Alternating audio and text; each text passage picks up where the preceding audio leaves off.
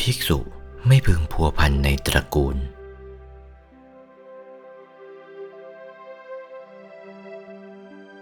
กุเลสุอนานุคิดโท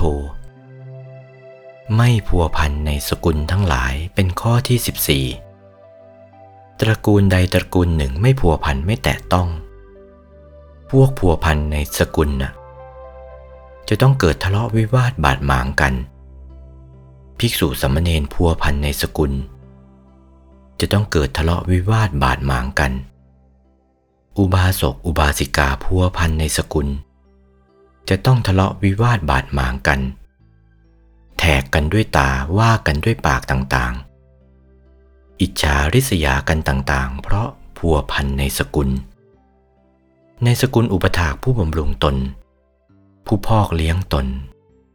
ผู้ให้มีความสุขแก่ตนาว่าพัวพันในสกุลแล้วโทษร้ายนัก โอวาท พระมงคลเทพมุนี หลวงปู่วัดปากน้ำภาษีเจริญ จากพระธรรมเทศนาเรื่อง กรณียเมตสูตร วันที่ 25 พฤษภาคม พุทธศักราช 2497